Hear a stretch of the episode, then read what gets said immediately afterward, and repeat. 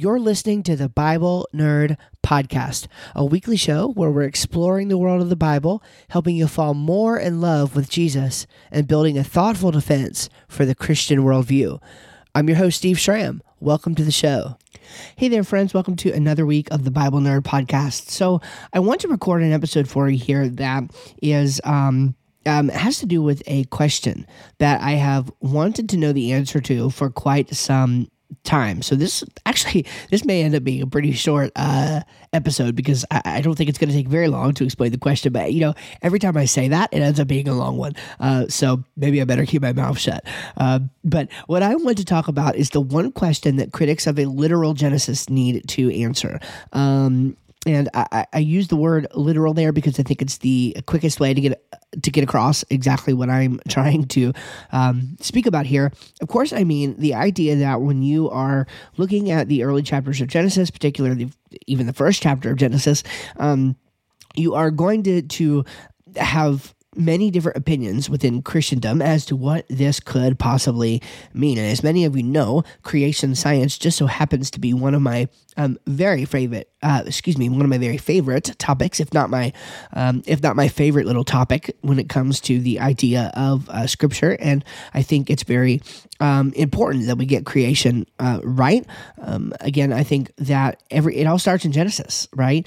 Um, I think God designed and ordered the world in a particular way. He gave us the answer to many of our most pressing questions, even today, in Genesis. And so, I definitely think that it's important that we have a right view of Genesis, a right view of creation etc. Now, my view on that, and again, I'm friends with people from all across the spectrum here, so don't get mad at me here. But my view of that is that um, we should take uh, the words of Genesis pretty straightforwardly. Okay, that God created the entire world and everything in it in six ordinary days, and that um, it likely happened around that six to seven thousand years ago uh, mark. Okay, and we can get there through various different um, uh, points. Um, I have a couple episodes on that, so we're not going to kind of rehearse all of that. But essentially, if you calculate biblical history and biblical chronology, you can get to somewhere around that number between six and seven thousand years for and age of the earth. Now, um, as we are exploring uh, Genesis, a lot of times questions come up as to what the author um, meant when the words were being written down. Now, this is uh, a very important question. Make no mistake. It's actually uh, probably one of the most important questions you could probably ask when you're trying to ascertain the meaning of Scripture. It might be the most important question. Um, because if you are not getting at the author's original intent, then you are not getting at the meaning of the passage. Okay? Now, it is true, and this is another debate that goes on in sort of uh, nerdy, you know, uh, among Bible nerds is this idea of, um, and I'm probably not going to say it right, but it's sensus unum versus sensus plenior. Okay. And I'm probably not saying that right. Um, but anyway, there it is sensus unum versus uh, sensus plenior or plenior. Um, and um, the idea is um, with sensus unum, it, it's sort of like one one sense, one sense. And with sensus plenior, it's sort of like the fuller sense, okay, is what that means. It's a, I believe, a Latin phrase where it means the fuller sense. Um, and so what you're going to have is uh, a disagreement between scholars as to when the Bible was being written, is there one intended meaning in any given passage or whatever, or is there potentially uh, two intended meanings. In other words, there's a fuller meaning, a fuller purpose that maybe we can't grasp the understanding of, and that would be um, God's essentially uh, meaning, right? So, so we realize that in some sense, um, every word of the Bible is authored by uh, both a human and by God, right? We have this uh, divine um, inspiration of of the Bible, and so Bible nerds are you know wrestling with this kind of thing in scholarly uh, scholarly literature, yes, but then they're also taking to the uh, popular literature in order to argue for their uh, specific position on this. And I, uh, I've actually asked, I've, I've, conferred with, with a few friends about this uh, who are very good biblical thinkers and, and very careful. Um, uh, and teachers, right? So, so they they bear some responsibility um, in in the view that they take on this, and I'm kind of in agreement um, with with one. I'm not going to mention his name for the sake of uh, just anonymity, but uh, th- there was one in particular who I really wanted to get his thoughts on this, and and what he uh, told me and again, I'm, I'm, still speaking on the greater issue of sensus unum versus sensus plenior. And I'm just going to say that wrong uh, a ton of times throughout this podcast, and you could just uh, pray for me every time I do, okay? Um, but I'm still talking about that. I'll get back to Genesis, uh, Genesis in just a moment. Okay, so for the sensus unum versus sensus uh, plenior idea, I asked him about this, and I was like, you know, what do you feel about this? Because conservative uh, scholars, for the most part, seem to be leaning towards this sensus unum uh, um, position. Okay. The other position, the greater sense or the fuller sense, is typically one that you see espoused by scholars who would be um, not fully, but slightly left of center. Okay, they still want to consider themselves evangelicals, etc., but they they would definitely be considered more left of center than right of center if you're um, you know kind of looking at it that way. Um, um, it, it just it just seems, it just seems to me, and it seemed also to the fellow who I asked, who nobody would argue is a very conservative uh, Bible teacher. Um, it seemed to both of us that that maybe maybe something's wrong about the categories or, or something, because one can't simply deny that God, um, uh, when when when inspiring the text, that that God meant something for a text that goes beyond what the initial author of the text meant. Okay? Um th- that seems I mean like like uh, even Daniel, you see near the end of Daniel, I think it's in Daniel chapter 12, you see Daniel um continuing to write things down and he's like, you know, Lord, I don't really understand what's going on here. Um and um and finally, you know, the Lord tells him to, to close up the book, you know, stop, stop writing. And so it, it's interesting that uh, I do think we can point to different instances in Scripture. I mean, I'm thinking of um, um, Isaiah, right, the suffering servant. Uh, well, yeah, I mean, you know, did uh, did Isaiah have the Messiah of Israel in mind when he was writing that? Uh, I personally don't know. I've not, I've not looked, I've not looked into that. I know that there's debate, right? I mean, I know that um, uh, Jewish scholars want to say that that is written about something else. Obviously, they feel that the original intended meaning by Isaiah was not the suffering servant who we know as Jesus, and yet we know that God uh, does uh, intend for us to see Jesus in that passage. And so we have things like that. We have uh, again the whole book of Hebrews uh, almost seems to be an exercise in in this where the original writer was writing things uh, in the Old Testament that they did not know had this greater meaning and this this fuller purpose. And so maybe I'm not understanding the terms correctly, or maybe the terms are not adequate to describe the you know the, the what we're trying to get at. Um, maybe that's the case. Either way, though, you, you definitely have this going on where there seems to be more to what a particular author is uh, is writing. Um, at the time they're writing it, at least if we're talking about divinely inspired scripture. Okay, so returning back to uh, Genesis um, 1 and even um, the, the first, you know, few chapters of Genesis as a whole. The issue that we have is you have different scholars who are going to take sort of different um, positions on this. In general, you have that the uh, author meant, and he, he wrote, and indeed uh, meant a you know 24 hour day six day creation. Then you're going to have those who say what they they wrote that but that's not what they meant. Okay they wrote that but they actually meant something more. Okay they meant that it was going to be a you know they meant theological things around it okay? Like john walton this would be sort of john walton's view is that yes they did right uh, and they put it in the frame of six 24 hour days.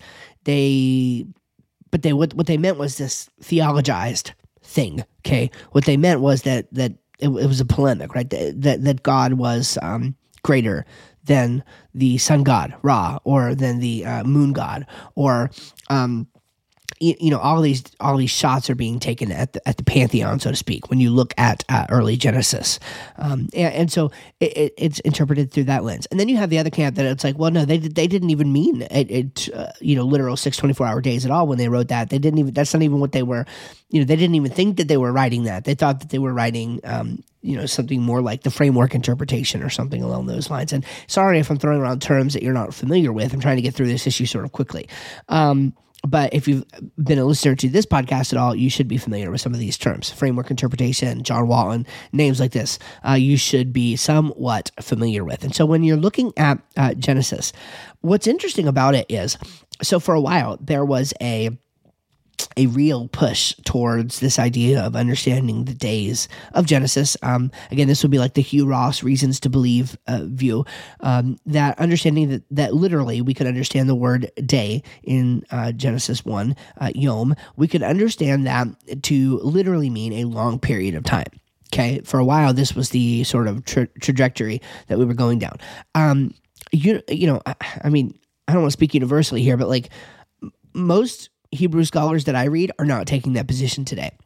What they are taking is is the is the position um, more like that second one I mentioned, okay, where yes, that is what was written and that is what the author intended, but the meaning is greater. The meaning goes beyond. We shouldn't take these literally. They were just trying to place this in a framework for um, uh, what God was trying to communicate, which was that God is the Most High, essentially. Okay, to to greatly simplify it. Okay, was that there? You know, God is creator. Yahweh is creator. Y- Yahweh is sustainer. He's better than these other gods, etc. Okay, so that's just one way of, of, of you know simplifying it. And so I have a question then for for those people. Okay, I have a question that I would like to pose uh, to people who say that yes, um, th- this is what they wrote, but but it's not what they meant. This is what they wrote, but it's not what they what they meant. The question that I really want to ask is, um, if that were what they meant, what would they then have wrote? Okay, or written? Is that the right way to say it? Written. If it if it were that they meant to communicate six, you know, twenty four hour days for creation, let's just limit it to the days thing. We could talk about the actual years let's just limit it to days real quick. And, and I actually have entire episodes uh, uh, of the podcast uh, too that I'm thinking of that I've done with Mark Lambert that, that sort of go through even why it, it, doesn't even matter. The, the the days of Genesis really don't even matter because you can get to a young Earth creation without even that. But let's just focus on on that for, for just a minute, okay? Um, and really, we're talking about the greater point of taking these passages as as as they should be naturally read, right? Because now we're in a position where most Hebrew scholars really do seem to agree that the way to interpret these passages correctly um, is to understand them as as being that they intended to write about a six um, six day creation, twenty four hour literal days. It's just that the, again the meaning, the fuller sense, right, is is more of a that. So for those people, that's what I want to know if it were that they actually meant for sure and intended to write about a, a creation that took place in six literal 24 hour days, right? If that's the case, um, I want to know what you think that they would have written that to look like. Okay, if they uh, really did mean that. Now, sure, it can have a greater purpose as well. And that's what I'm saying. I'm not. I'm not against yeah, I mean, there's great theology in Genesis 1. Dr. Uh, Bill Barrick has pointed this out. He's a. Um, he was an Old Testament um, uh, scholar of the Old Testament and a teacher there at the Master's uh, Seminary for quite a while, I believe. And uh, he's he's published uh, some really good work in uh, in translations and, and, and other works as well. Bill Barrick, and um, he he's mentioned this uh, quite a bit before that we really need to, as young Earth creationists, not not simply get taken, uh, you know, by the, you know, by the scientific ramifications of of what we believe about these early chapters, but we need to be sure and focus on the theological side of it. So I'm, I'm totally there, um, but but it doesn't mean that that there is no literal meaning. Gosh, I hate using the word literal. I really do, but but I, I don't know another way to frame it for the sake of this conversation.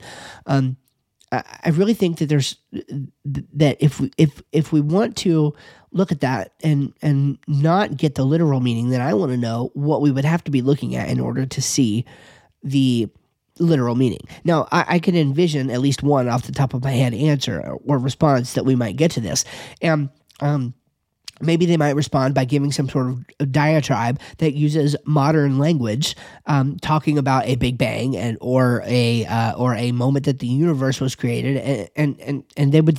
So immediately, though, that approach is anachronistic.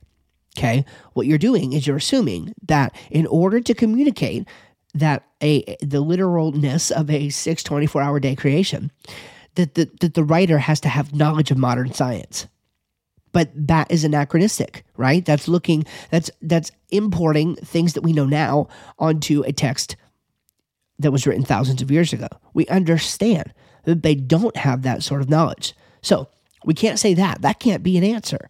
I'm saying as a um, ancient israelite writing this down moses right?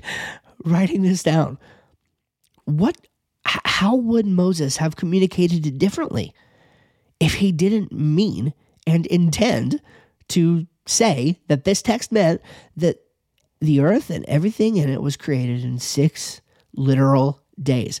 How would he have said it differently than how he did if that's what he intended to communicate? That's the question. Okay. If you have an answer to that, I'd love for you to email me, steve at steveschramm.com. We may or may not be able to get back uh, into a, you know, into a back and forth depending on, you know, time permitting and things like that. Shoot me an email though. If you have an answer to that specific question, how would the text have been written differently?